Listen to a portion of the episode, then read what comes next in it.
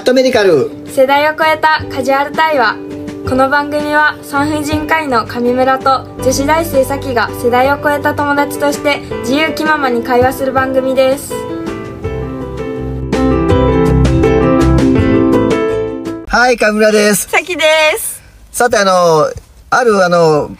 じ、Spotify のポッドキャストやってる人の中で、女の子2人でやってるやつがあって、その中で自分たちが、結婚するなら、どういう条件が揃う必要があるかなっていうのがあって、で、それでちょっと僕もさっちゃんに聞きたいことがあって、例えばですね、顔、スタイル、身長、その人が優しいかどうか、大事だと思うんですけどね。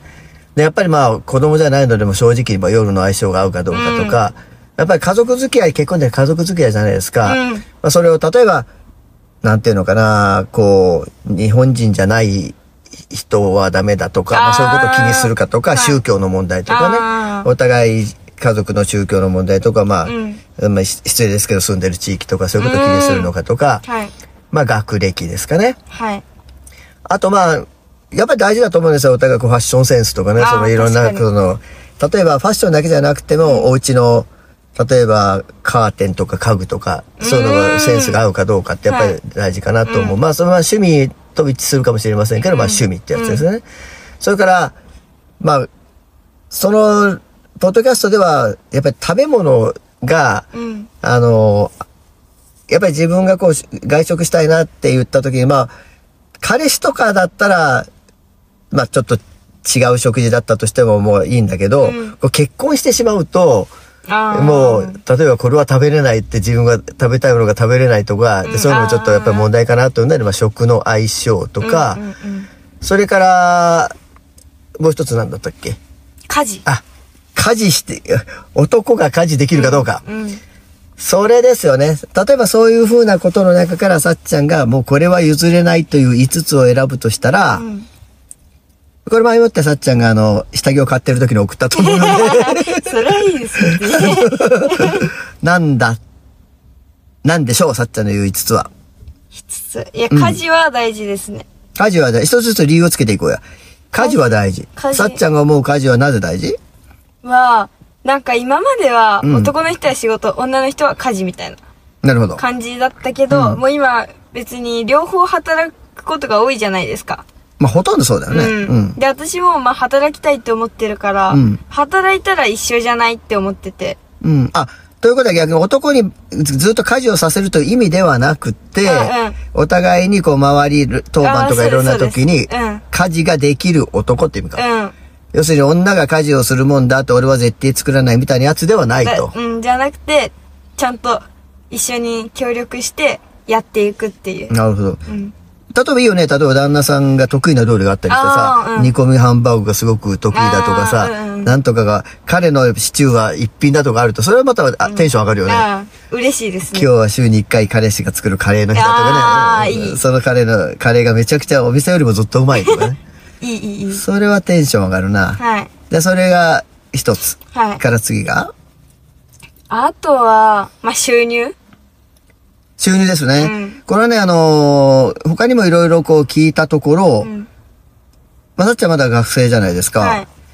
で、高校生や学生ぐらいでは収入はそんなに上に上がってこないんですよ。さっちゃんやっぱり金に汚い。汚くはないんですよ。そうだね。現実として確かに収入が、収入もどこまでを求めるんですか？高収入ですか？手取りでいくらぐらいとかあるんですか？特にそんな詳しくは。じゃあ、例えばさっちゃんがこれから就職をして、いくらかもらうようになるじゃないですか。で、それより上なのか同等なのか、下でもとりあえず収入があればいいのかみたいな。ちょっとあってほしい。ちょっとあってほしい。でもさっちゃん、手取り50万ぐらいもらうかもしれないじゃないですか。そしたら相手には手取り60万以上。いや、さっちゃん50万もらったら相手30万でもいいんじゃない？いや、でも。そこそこ。そこは欲しい。愛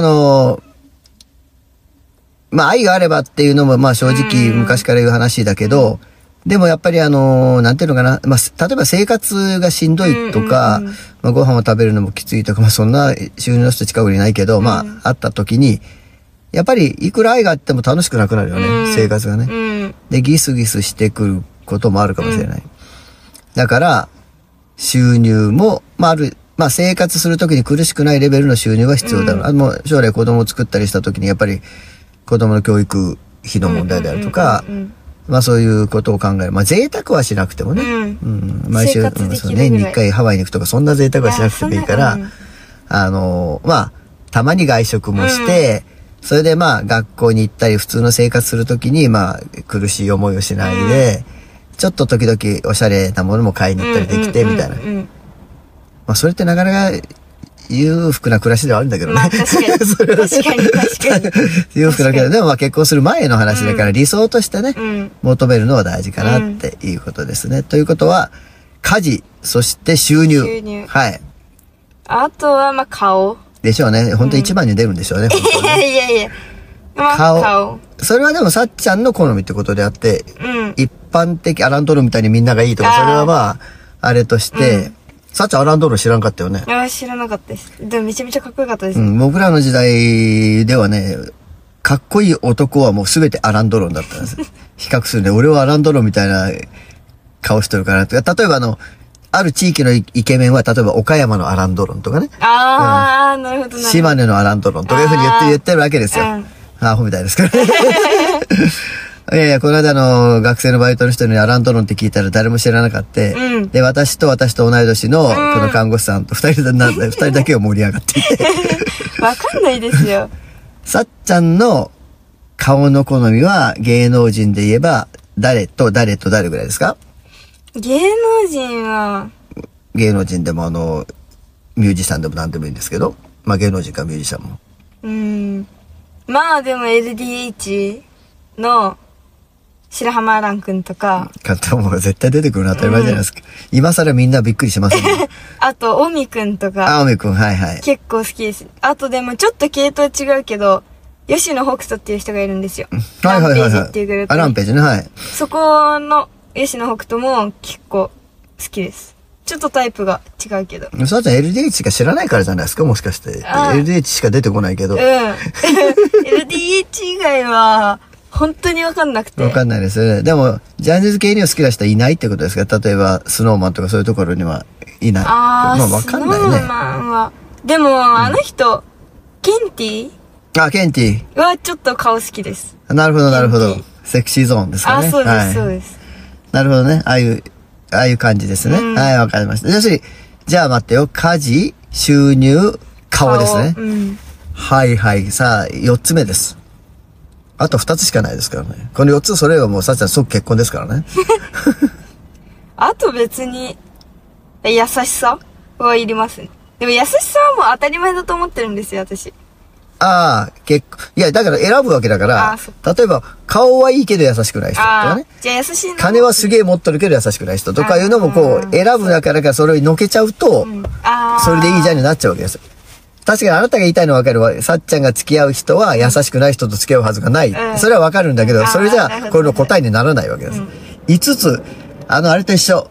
ジェニーが出てきて3つの願いを叶えてやろうと。はい。だからその3つ以外は叶わないわけですよ。女の子にモテたいって言ったらモテるだけであって、その女の子と付き合いたいとは違うと。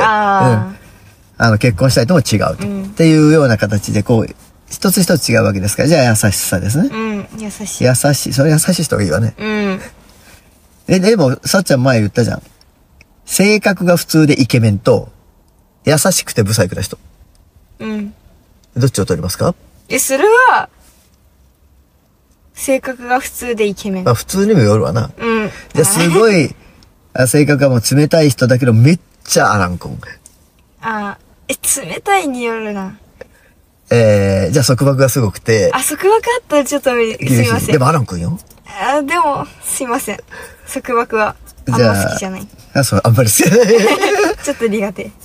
過去になんかそういう思いがあったんですか？いや、全然ないですよ。みんな束縛してこなかったです。だからこそ。諦めたんですね。いやいやいや。なるほど。じゃあまあ、顔としては、まあ、顔よりも、まあ、どうしても究極を選ぶのであれば、まあ優しさを取ろうかな。と優しさが上に来るってことですかね、順位的に。顔よりも。いや、でも結構顔も大事だと思うんですよね。ですよね。うん、まあせっかく一緒にいてずっと一緒にいるのに、やっぱり楽しい方がいいよね。うん、幸せな方がいいよね。うん、なるほど。さあ、5番目です。この中でも別に特にない。ああ。でもさ、もう大人だから、夜の相性が合わなかったら夫婦として成り立たないと思うけどな。ものすごい変なフェチがあったりさ。まあもうこれ大人、さっちゃんじゃあそういうことをしていても全然気持ちが良くないし苦痛でしかないとか。それをずっと夫婦として成り立つかどうか。いや、他の項目もそうだけど、一つ一つあげれば、それも大事ではない。結婚する相手だよ。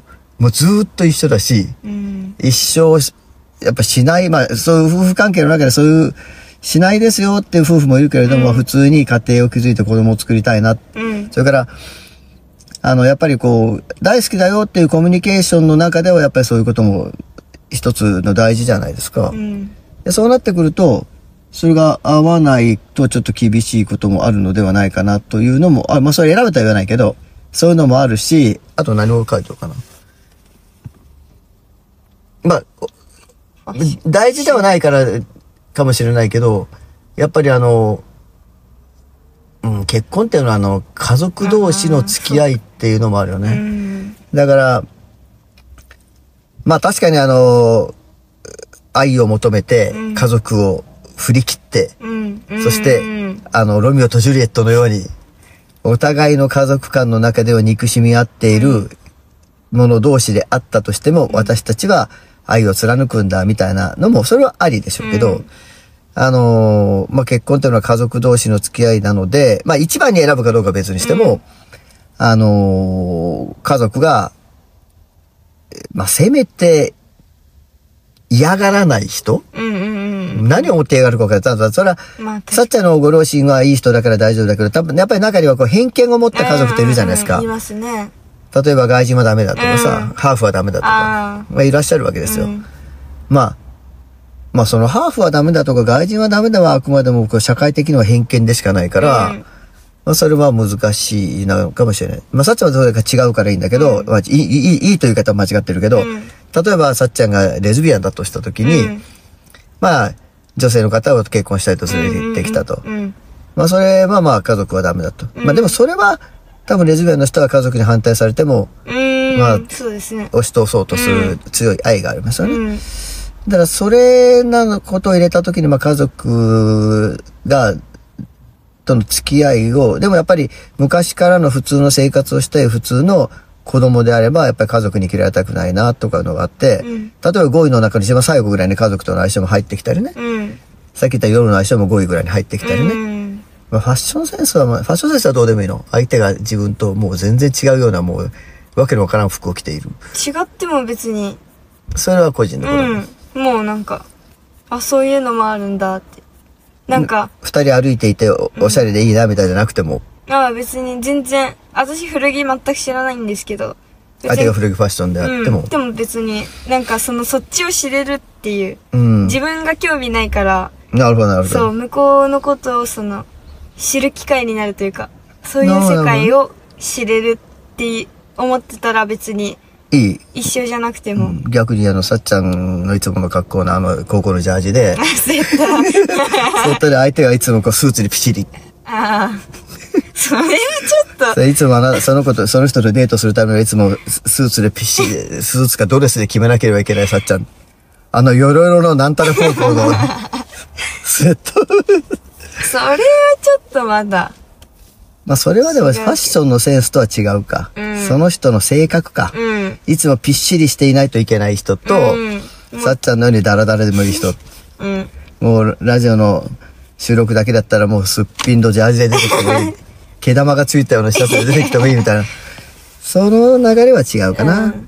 で、じゃあこの中になくても5つ目を選ぶとしたら何でしょう？さっちゃんにとって。5つ目、わかんないな。でもまあ、夜の相性ぐらい。ああ、でも食も食まあでも夜。じゃあ、半々でいくか。食と夜の相性ぐらいでいくか。なるほどね。でも別に、そんな考えたことないから。夜は別に。いや、大事です。あ、はい、すいません。それわざとそんな、ここで、その、公の前だからって恥ずかしがらなくて。いやいや、なんか別にそんなに。いや、だからそれはきっとその相性が合わない、そんなにひどく合わない人とあなたは会っていないからだと思う。確かに、確かに。ですね。例えばじゃあ、なんか SM プレイが好きでさ、いつも首絞められるとかさ。ああ、それ無理です。いや、無理です。そういうフェチでなんかおしっこ飲ましてねとか。ああ、絶対無理です。無理です。無理です。すいません。それは大事。すいません。残り4つが大事でも、その最後のところがそういう趣味な人だって。今、まあそこまでひどくなくてもいるのはいるじゃないですか。だから、なんかな、手を縛って目隠しぐらいまでならまあいいけどみたいなね。ああ、それ以上は厳しいとかね。まあ妥協できるところまでもあるかなって感じ。で、さっちゃんは過去にまあ数十人の人と付き合ってきたと思うんですけど。めっちゃ増えてますね。まあ別れた人もいるじゃないですか。はい、まあそのどの人は直近の人じゃなくてなんでいいんですけど、何が良くなくて別れたっていうのがあるんですか？良くないわけじゃないけど何が合わなくて。まあ直近の人はまずいかもしれませんけど、まあ昔の人です。昔でも何でもいいけど、まあ直近の人でも何でもいいんだけど、何がさっちゃんの中で別れた理由というのは何があって別れたんですか？あえて言えば。何があって、うん、別れてってことは一応理由があるじゃないですか。うん。まあでもその、なんだろう、部活とかがお互い忙しかったとか。ああ、時間が、あ、なんか、デートする時間とか、そういうのにゆっくり育む時間がなかった。もしくは別に一生懸命やるものがあった。いや。部活で、その、私も忙しかったんですけど、向こうはもっと忙しくて、で、オフが被らないんですよ。なるほど、なるほど。時間がね。そう、私はだいたい日曜日がオフだったんですけど、向こうは土日も、バイトじゃない、部活で平日休みとか。ということはさっちゃん遠距離恋愛は難しいって人ですかね？あ、いや、私遠距離は行きますよ。ああ、だからそうか。遠距離恋愛でも、例えば、1ヶ月に1回この土日は会おうねっていうのが確実に予測できて、それで、まあ会える日が必ずあれば、まあそれは大丈夫です。うん、私は行きます。だけどその場合はもう全然会わないということか。うん、なんかその、なんだろう。忙しかったし、向こうにも夢叶えたい。その部活で、目標があって、っていう。で、まあ私もこっちで、いろいろあったから、目標というか。なるほど。LDH の会社に行きたいって言われて。いや、それは違います。そんな高校で何も考えてない。なるほどね。近頃のところではなんで別れたんですか？近頃はもう、遠距離ですね。向こうが。ああ。向こうがダメでした。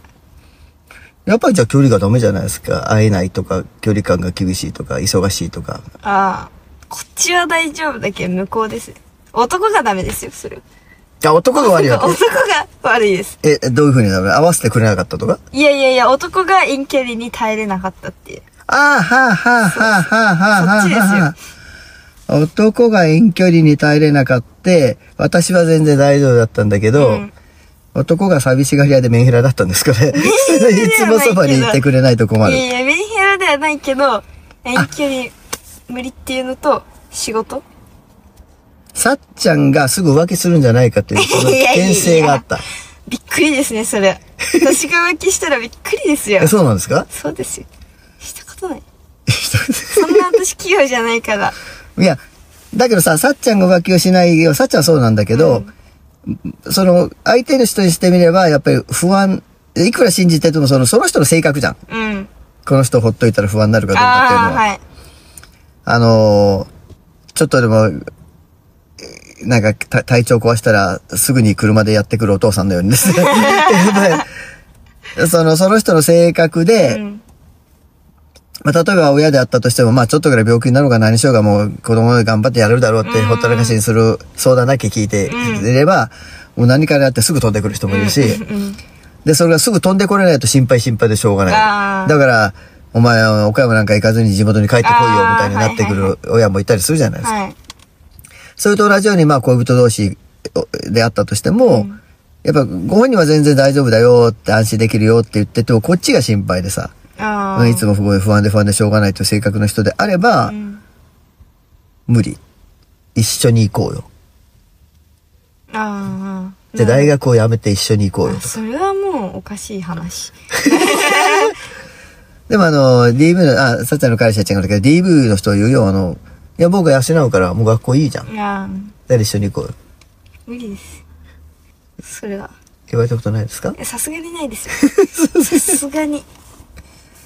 言うらしいよ、高校生とか付き合ってるまあ、相手が社会人でさ、うん、社会人っていうか、まあ、高卒で、なんかこう、いろいろ仕事していて、うん、で、まあ、一つ下の、高校生3年生とか2年生とか、うん、まあ、もしくはちょっと年上だったりして付き合うから、うん、男の子が20歳ぐらいで、うん、それで女の子が17歳ぐらいだとした時に、俺仕事してるからもういいから高校辞めてでも俺と一緒になろうやとか、まあ、子供作ろうやとか。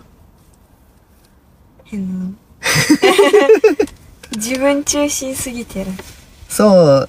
で、そう思う時に僕も、うん、まあ、お付き合いするための条件とか、うん結婚するための条件とか、うん、まあ今日はちょっと遊びみたいにやったけど、うん、やっぱり自分の中できっちりそういうことは考えておくのも大事かなと思ってて、確かにでそういうことを日頃からちゃんと考えていて、うん、それに沿わないことを今から付き合う人が、もしくは付き合ってる人が言ってくるとか、結婚しようかなと思う人が、うん、その条件に合わせた時に、うん、やっぱり足りないとかなった時には、うん、ちょっと冷静になって、うん、やっぱり考えれるというのは大事かなと思って。なるほど。